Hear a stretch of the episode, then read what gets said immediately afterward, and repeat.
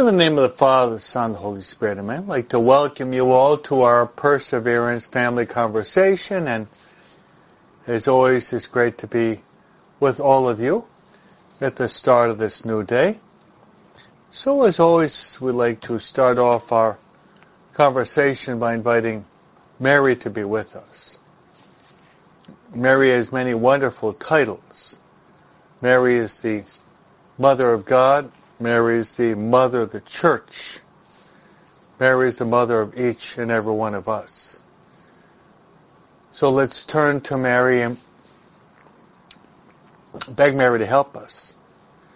Of course, Mary, when we pray the Hail Holy Queen, at the end of the rosary, we invoke Mary as our life, our sweetness, and our hope. So let's invite Mary to be with us, to walk with us, to talk with us to encourage us as we strive to grow more and more in holiness all the days of our life. And pray the prayer that she loves most. And the prayer is the Hail Mary. Hail Mary, full of grace, the Lord is with thee. Blessed art thou among women, and blessed the fruit of thy womb, Jesus. Holy Mary, Mother of God, pray for us sinners, now and at the hour of our death. Amen. Now let's turn to our spiritual director. Spiritual director is the Holy Spirit. Holy Spirit also has many wonderful titles.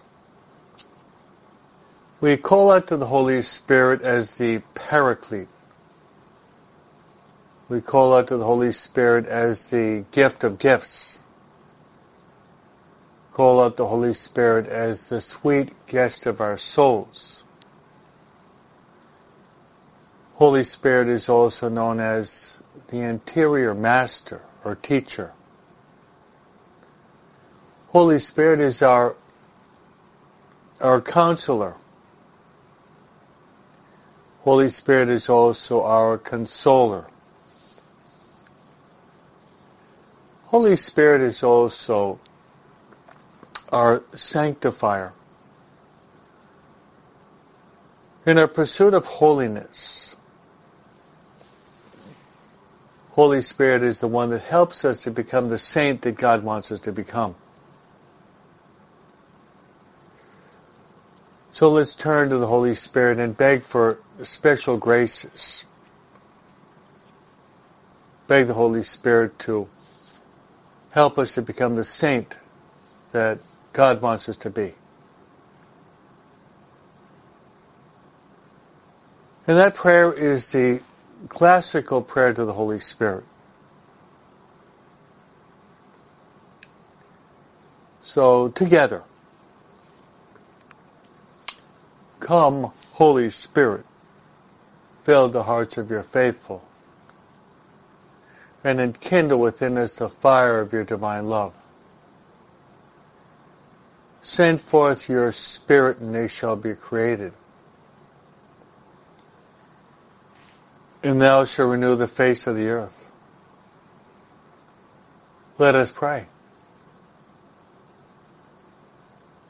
O God, who did instruct the hearts of your faithful by the light of the Holy Spirit, grant us that by the same Spirit we may be truly wise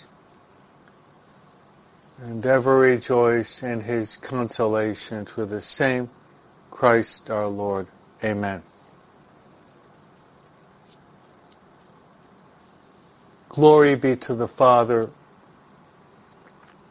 and to the Son, and to the Holy Spirit, as it was in the beginning, is now and ever shall be, world without end. Amen.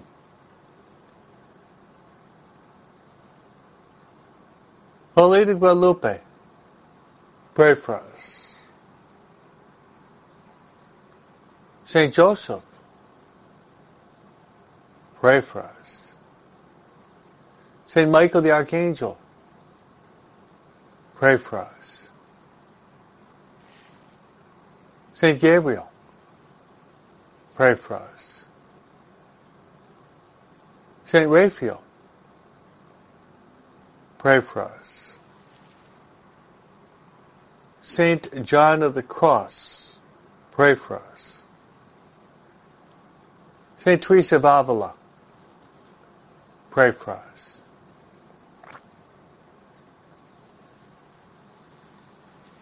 Saint Ignatius of Loyola, pray for us.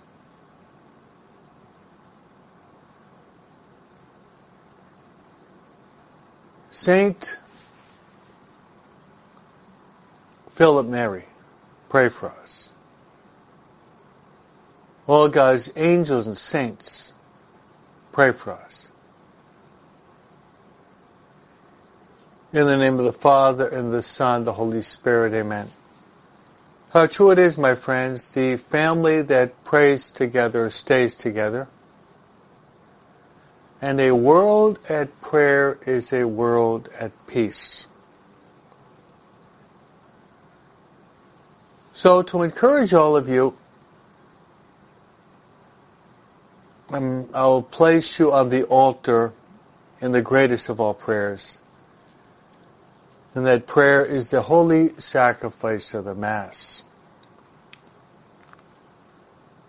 That's right, the holy sacrifice of the Mass. It is a prayer par excellence. So like to place you on the altar and offer these following intentions. First, uh, for our sanctification, by means of being open to the workings of the Holy Spirit.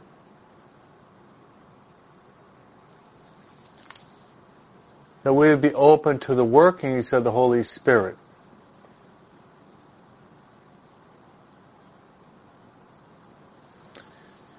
Perhaps this can be our prayer. Come, Holy Spirit, come.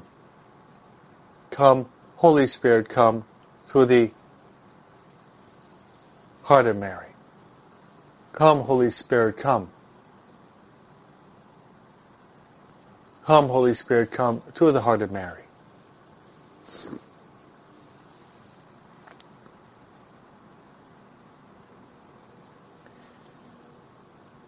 Then my next intention will be I'd like to pray for our families.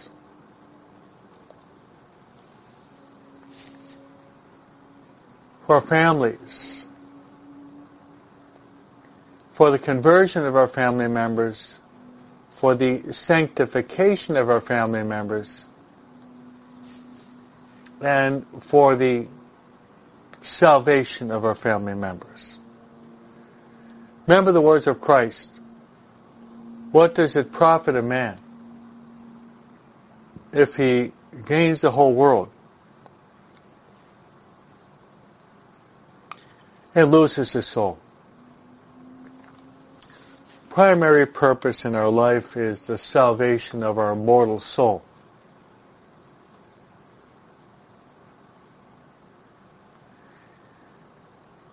So I'd like to pray that our family members in this season of Advent leading up to Christmas would open their hearts to God.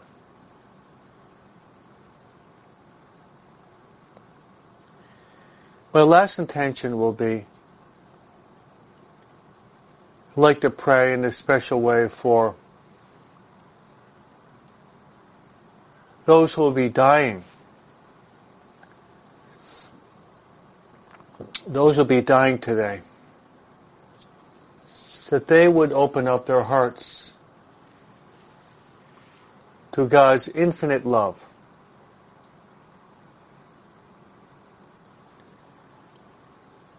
Trusting in His mercy. Jesus, I trust in you. Jesus, I trust in you. Jesus, I trust in you.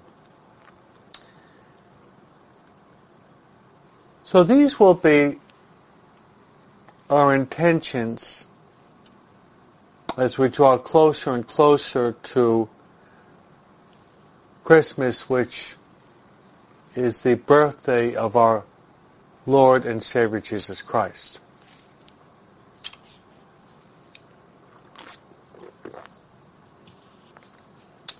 So, today we can talk about the three Johns, and most specifically the saint that we celebrate today. Recently, we've been we were celebrating Saint Juan Diego. The Gospel today presents Saint John the Baptist, and today we say we celebrate Saint John of the Cross, the tale of three three Saint Johns, you might call it.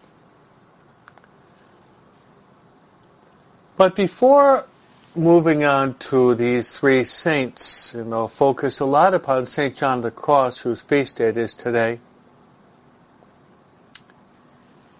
Once again, I'd like to, to um, offer some brief catechesis.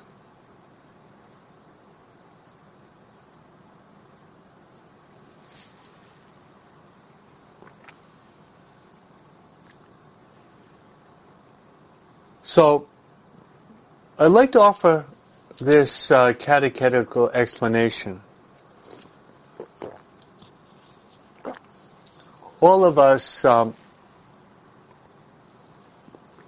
are probably aware that in the United States we're going through a Eucharistic revival. We're going through a Eucharistic revival these three years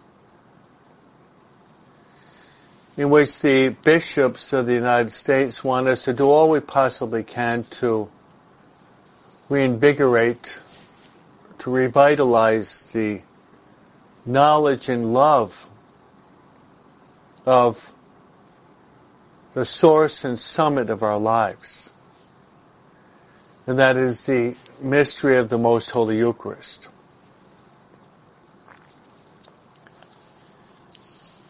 statistics show that even among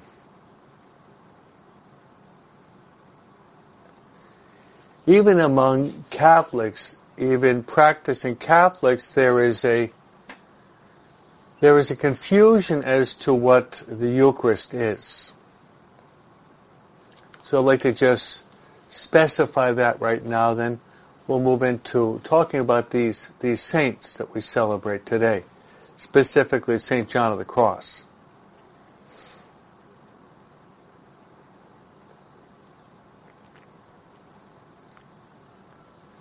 So, the source and summit of our Christian Catholic life is the, is the Eucharist, as mentioned by the document Vatican II, Sacrosancta Concilium.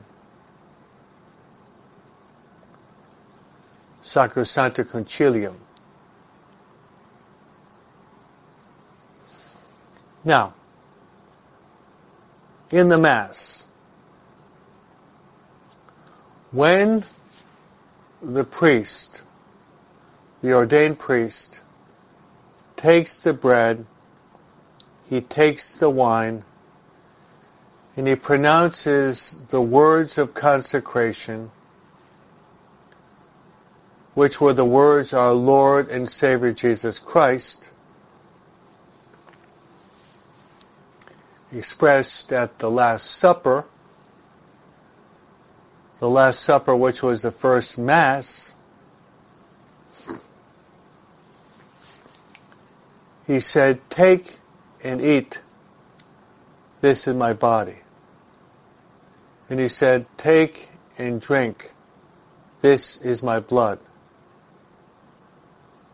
And he said, do this in memory of me. With those words, our Lord and Savior Jesus Christ instituted the great and sublime sacrament of the Most Holy Eucharist. I'd like to repeat that. When our Lord took, at the Last Supper, took the bread and took the wine, And he blessed the bread and wine and said those words, Take and eat, this is my body. Take and drink. This is my blood. The bread and the wine were transformed into the body, blood, soul, and divinity of our Lord and Savior Jesus Christ.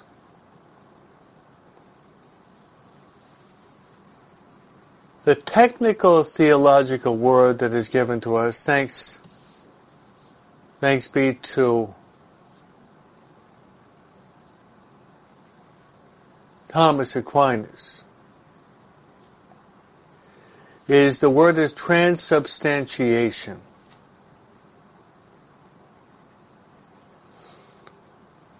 The Protestants believe that this is a symbolic representation. It's a symbol.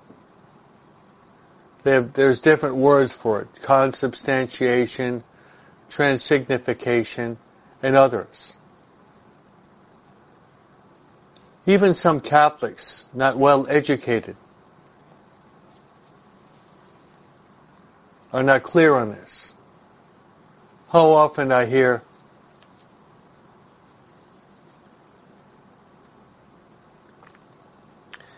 How often I hear people say, I'm going to go up and get the bread. I'm going to go up and get the wine. You probably heard that too. It's a sign of a lack of understanding the real presence. So once you have the double consecration, our Lord and Savior Jesus Christ is truly, substantially present and the consecrated host. And after giving out Holy Communion, that's the proper word, Holy Communion, then the remaining hosts in the ciborium is a technical word, the ciborium, are placed in the tabernacle for two reasons so that people can come and visit our Lord, thank the Lord, worship the Lord, praise the Lord. And that priests or Eucharistic ministers can go and take the consecrated hosts and bring them to the sick in their homes. That's the double purpose of having the hosts in the tabernacle solemn Eucharistic adoration is done in such a way that the host in the luna is taken out of the tabernacle, inserted in the monstrance, and usually there's candles like candelabra, and we come to worship the Lord in a solemn way in the monstrance, enthroned on the altar. So I thought that it's opportune that I say that because still there is a lot of lot of ignorance as to what what the Eucharist is. And people that go up and say, I'm going to go go up and get the bread, I'm going to go up and get the wine, is a sign of ignorance. So part of our our talks in perseverance is is, is educational, catechetical. So let's, uh, there are three saints that we're mentioning today. Saint Juan Diego, thanks to him we have Our Lady Guadalupe. The Gospel mentions Saint John the Baptist as a key figure in preparation for, for Christmas, as well as a Lenten figure. Then we, t- we celebrate today the person, the great saint. His name is Saint John of the Cross. We'll start by talking about Saint John of the Cross.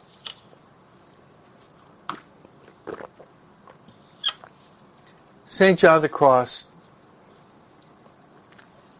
he was born in Spain right around the time of the Protestant Reformation. He was born in 1541, June 24th. And he died today, December 14th, 1591.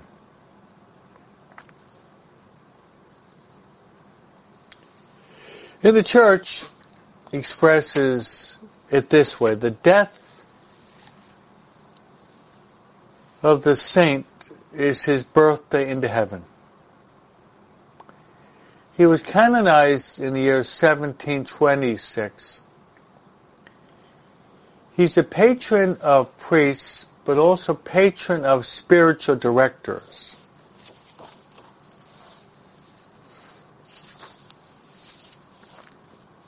So a little bit of background of this great saint. Born in Spain,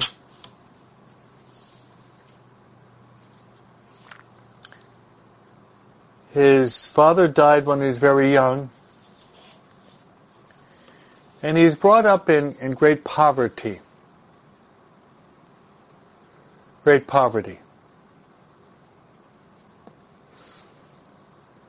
He was able to work as a male nurse.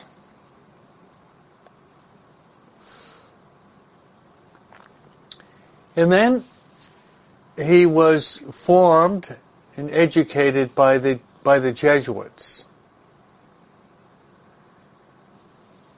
The Jesuits uh, were just in their early stages.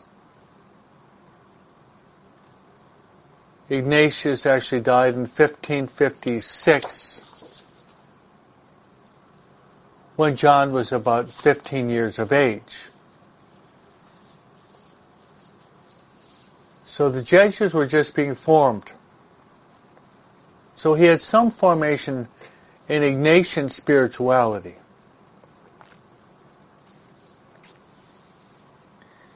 He was thinking of becoming a Carthusian monk But that changed. He was ordained a priest when he was 25 years of age.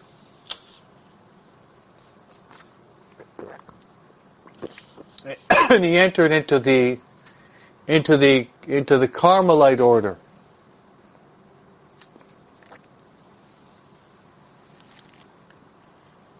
He entered into the Carmelite order.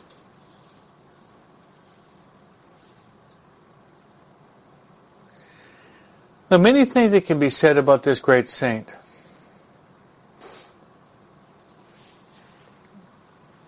But the first ten years of his life as a priest, it was more or less, more or less calmness. But what happened in a parallel way, another religious, her name was Teresa of Avila. Teresa of Avila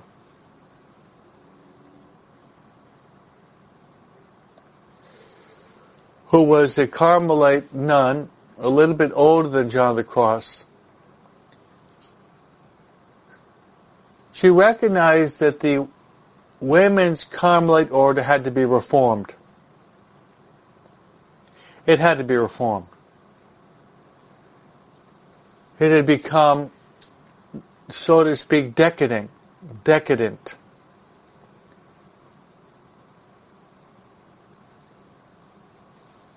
The nuns were not praying that much. There was little silence, a lot of visitors, a lot of chismes.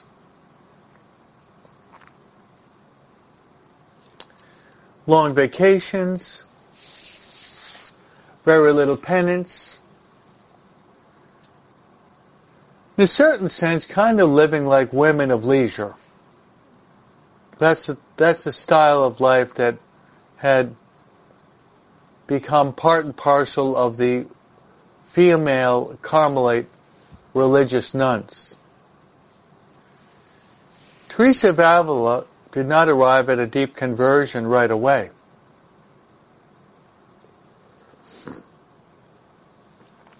But God led her to a keen awareness of her nothingness and her dependence upon God, and God motivated Teresa of Avila to be instrumental in the reformation of the Carmelite order. And she suffered very much as a result of this. She decided to, li- to leave her convent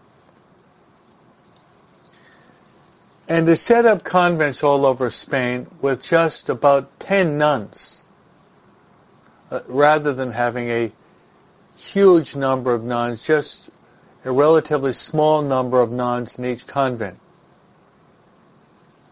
And Teresa of Avila named her convents in honor of San Jose in Toledo, in Madrid, in Salamanca, in Valencia, these important cities. And the success was great, but at the same time the suffering was great too. So John the Cross met Teresa of Avila. So what Teresa of Avila did to the female Carmelites, John the Cross was motivated to do for the male branch of the Carmelites. That's right. Now, as you can imagine, when you're going to be rocking the boat of security, a false sense of security, and complacency, there's always going to be resistance. So as Teresa of Avila was ostracized and suffered because of her Reformation measures, the same thing happened with John the Cross. He was persecuted. He was ostracized. And what happened to him was that one of the one one night he was taken and he was kidnapped. he was kidnapped and placed in one of the Carmelite, male Carmelite monasteries in what, was like a closet. He could barely eat. They scourged him. He couldn't celebrate Mass. He lost a lot of weight. He couldn't bathe. He suffered greatly. Incredible sufferings he underwent.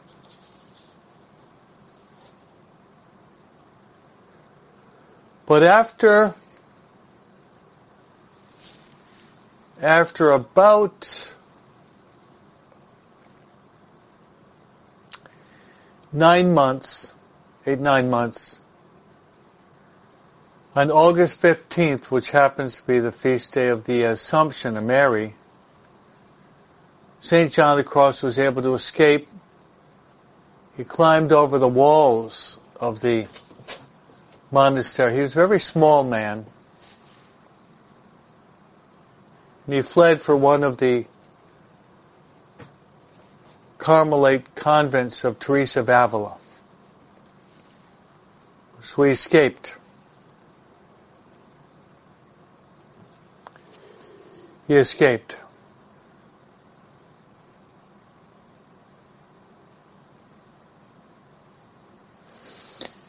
Now once he escapes, he's eventually going to be elected to be a superior of one of the monasteries. It's just kind of like a spiritual, intellectual profile of John of the Cross. Even though he's uh, he's being persecuted as such,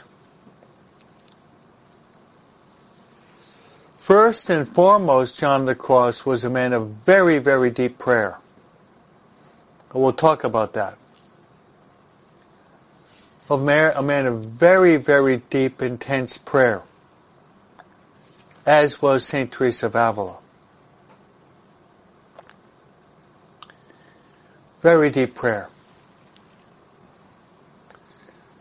But also St. John the Cross was a man gifted with a with a very keen and penetrating intellect.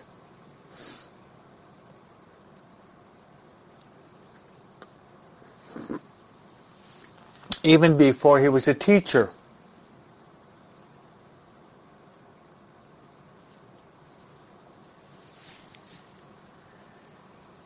And with that, John the Cross was also gifted with the ability with the ability to to write well. to, wrote, to write mystical poetry and other great works. That's right. He became a great, great writer. And excuse me. He's eventually going to become a doctor of the church. when we say a doctor, it doesn't mean a physical physician, but a doctor of the church, like Francis de Sales and Teresa of Avila and Catherine of Siena, Augustine. A doctor of the church is known for his holiness as well as his great learning. his holiness as well as his great learning. Such that he's also proclaimed to be the mystical doctor of the church and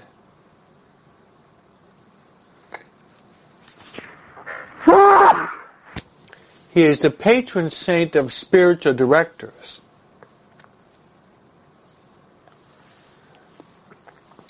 the mystical doctor of the church and the patron saint of spiritual directors. So what I'd like to do, with the help of God's grace, is uh, I'd like to give you a a brief summary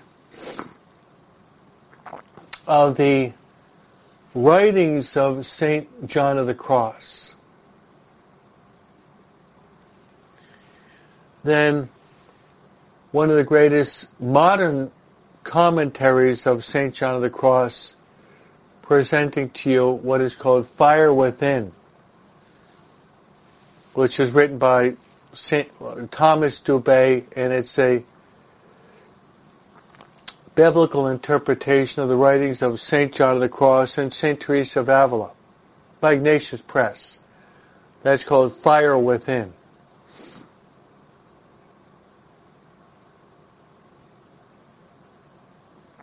So let's go through the corpus, so the literary accomplishments of St. John of the Cross.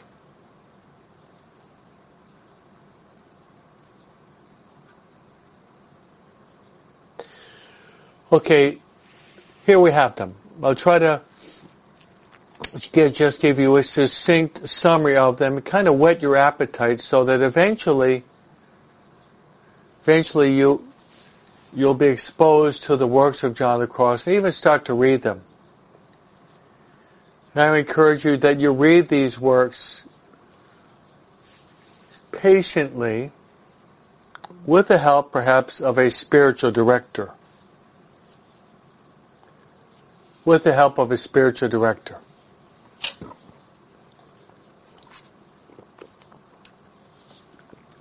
So these are the three principal works of St. John of the Cross. Spiritual canticle. Maybe Sophie can even write these down. Spiritual canticle. Next would be the ascent to Mount Carmel. And the third would be the dark night of the soul. Okay. So Sophie, spiritual canticle, ascent, ascent to Mount Carmel, and then finally the dark night of the soul. So let's take the spiritual a summary, just a brief summary of the spiritual canticle.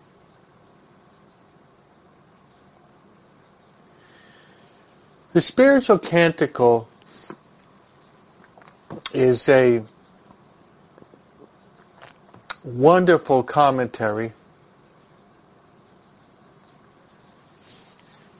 on the love story in the Bible. So the third one, Carmen, would be the dark night of the soul. There you have it. Spiritual canticle, to Mount Carmel, the dark night of the soul. You got it. Good. So the spiritual canticle is a commentary on the love story of the Bible. It's called the Song of Songs in the Old Testament. And what uh, John Cross is doing is commenting on the Song of Songs, presenting that our soul is called to fall in love with God. That's basically the essence of it. Our soul is called to fall in love with God as Thomas Dubay said, head over heels. We're called to fall in love with God. And to put into practice, try to put into practice the greatest of all the commandments. That is to love God with all of our heart, mind, soul, and strength. To love God with all of our heart, mind, soul, and strength than to love our neighbors ourselves. So that's the spiritual canticle of St. John of the Cross.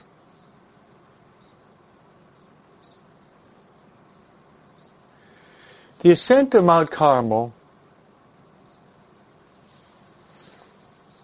is this.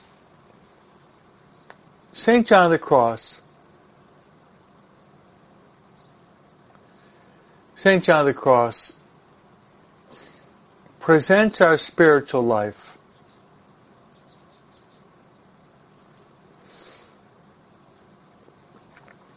using the analogy of climbing, climbing a high mountain. If you've ever done mountain climbing, climbing, and I've done it, not too often, but I've done some mountain climbing, it's not that easy. It's not that easy at all.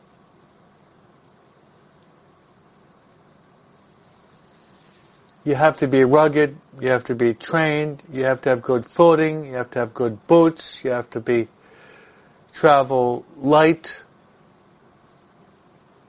you have to travel a certain time, you have to persevere. There's a lot that goes into climbing a high mountain. What St. John of the Cross is really saying is this. We're all called to become saints. That's right. We're all called to become saints. But to arrive at sanctity of life, it depends principally on the grace of God, but also our collaboration, that we have to do our part.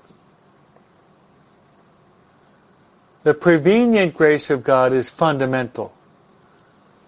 But also we have to, we have to do our own part.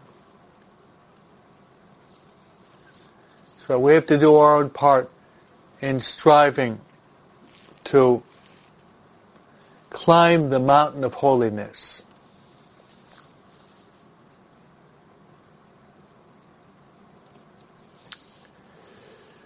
So there we have the first two works, the spiritual canticle, the ascent of Mount Carmel.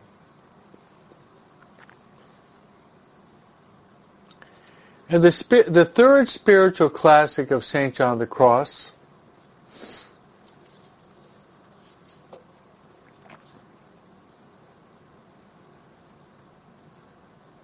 is what is known as the dark night of the soul. the dark night of the soul.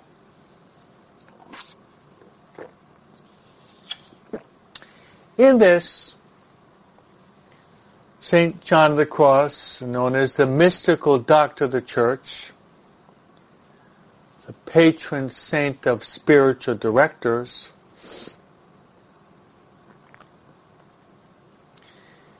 presents the spiritual life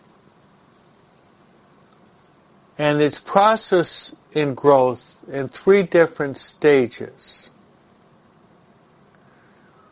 We're talking about the dark night of the soul now, the three different stages of the spiritual life.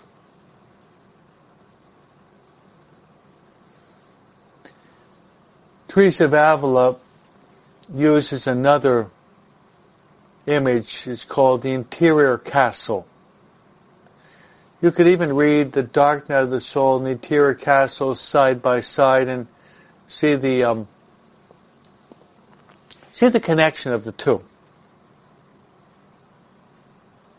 The end point is growing in our spiritual life so that we have union with God. That's the that's the purpose and the end of these classics, arriving at union with union with God in this life, but also union with God in heaven and experiencing in heaven what is called the beatific vision, seeing God face to face. Not through veils or faith, but seeing and contemplating God face to face. That's the goal of our lives. So these are the three stages that St. John the Cross presents in our mystical journey, in our climb, climbing Mount Carmel. Now we're talking about the dark night of the soul.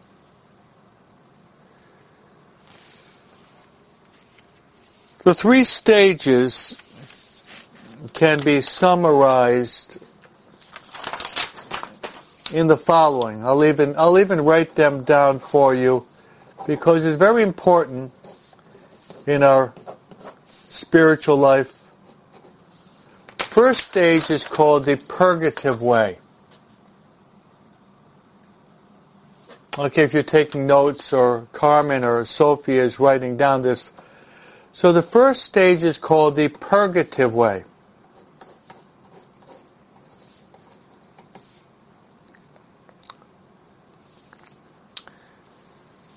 The first stage is called the purgative way, okay? The next stage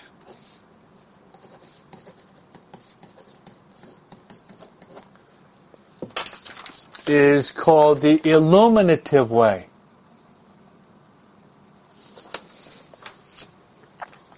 And the third stage is called the, I'll write it down for you, the unitive way. So there you have it. The purgative way, the illuminative way, and the unitive way. These are the three different stages that we go through. In what is called the, the spiritual classic of St. John of the Cross is called The Dark Night of the Soul.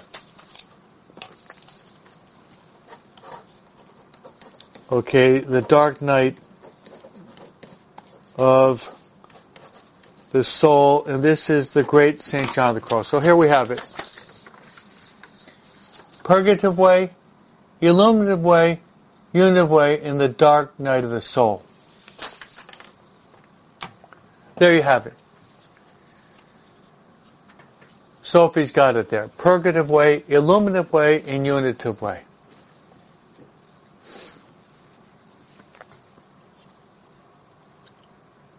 Great, you've got it.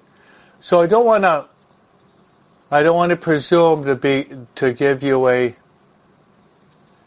mystical course on this, one of the greatest spiritual classics of mystical theology, but I'll say, say maybe, maybe, maybe a word, say maybe a word on each of those stages. say say a word a word on each of these stages to whet your appetite anyway. So let's take the look the purgative, illuminative, and unitive way. Purgative way,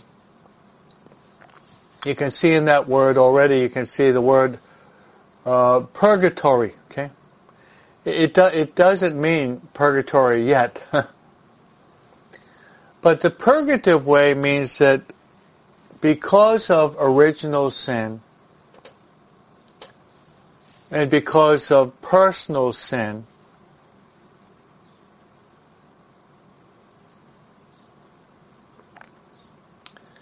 So because of original sin and concupiscence and because of personal sin,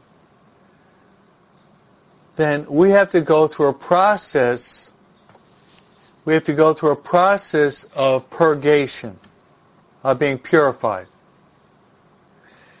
And I'll give you an image that John the Cross uses. I've used it before in past talks, but it's worth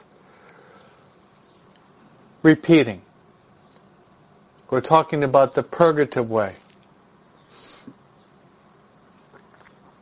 John of the Cross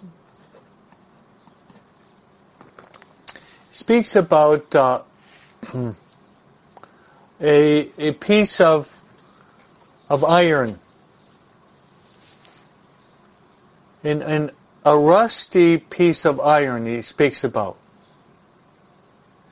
If you take that rusty piece of iron and you put it in a fire, what's going to happen? It's going to take a while,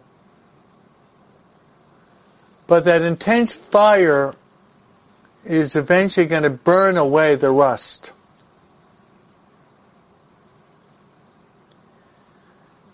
Such that that piece of iron is going to become almost one with the fire.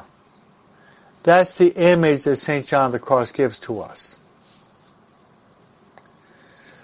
So, the fire of the Holy Spirit has to burn away all that is not pleasing to God. This comes about by deeper and deeper prayer, but also by penance. Called the ascetical life. The ascetical life, uh, ascetic means exercise. We're exercising the virtues.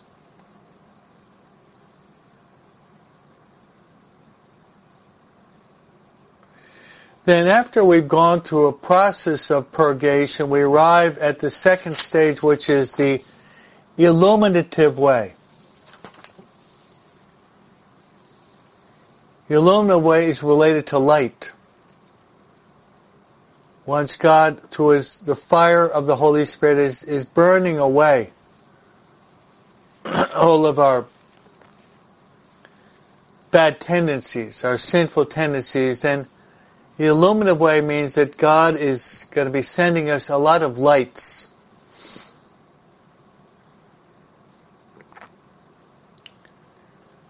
A lot of lights especially in our intellect.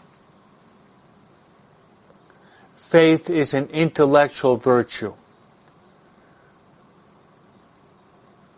which we have this knowledge of God from within. We believe in God even though we don't see Him physically. Faith is believing without seeing, but there's the inner conviction that God is real to us.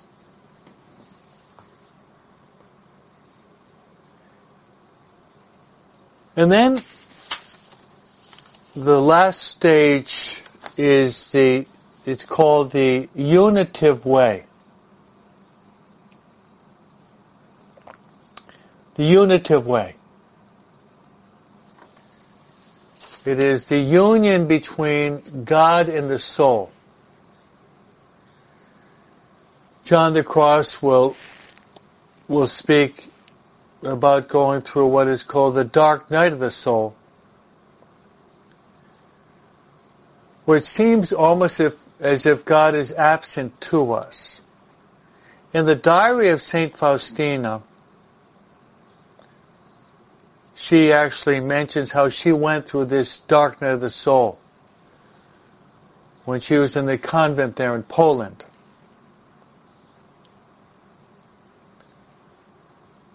It's a painful experience in which it seems as if God is distant even though God is very close to you.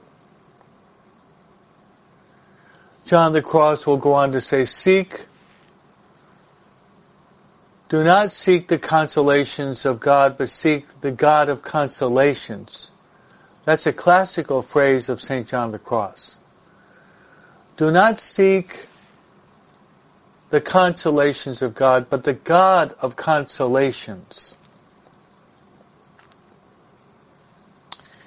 And then this culminates purgative, illuminative, unitive way in what is called the mystical marriage.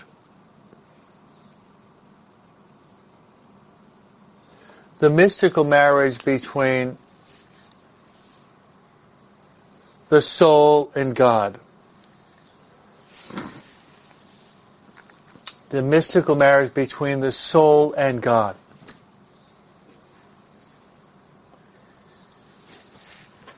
So that classic, it's, it's called, it's called the Dark Night of the Soul. And Maria Inés' place in Spanish, Oscura Noche del Alma, if you read in Spanish.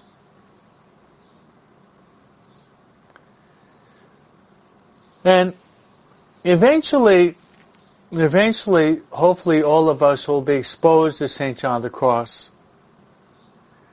And another modern spiritual classic is written by Thomas Dubay. And if you really do like to read good spiritual works, Thomas Dubay, who passed away about 10 years ago, is a great writer. So Sophie and Carmen might, might write down uh, Fire Within. A father Thomas Dubay, D-U-B-A-Y, Fire Within, which is a spiritual biblical treatise of the writings of John the Cross as well as St. Teresa of Avila.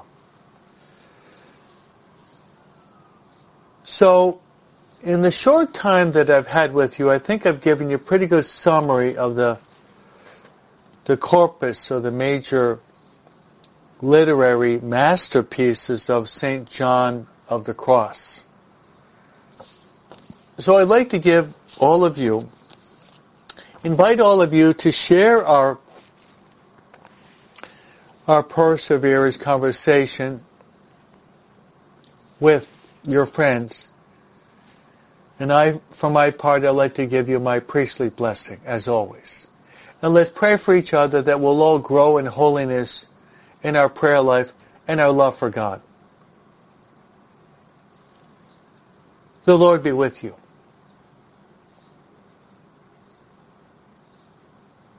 May Almighty God bless you. The Father, the Son, and the Holy Spirit. Amen. St. John the Cross, pray for us.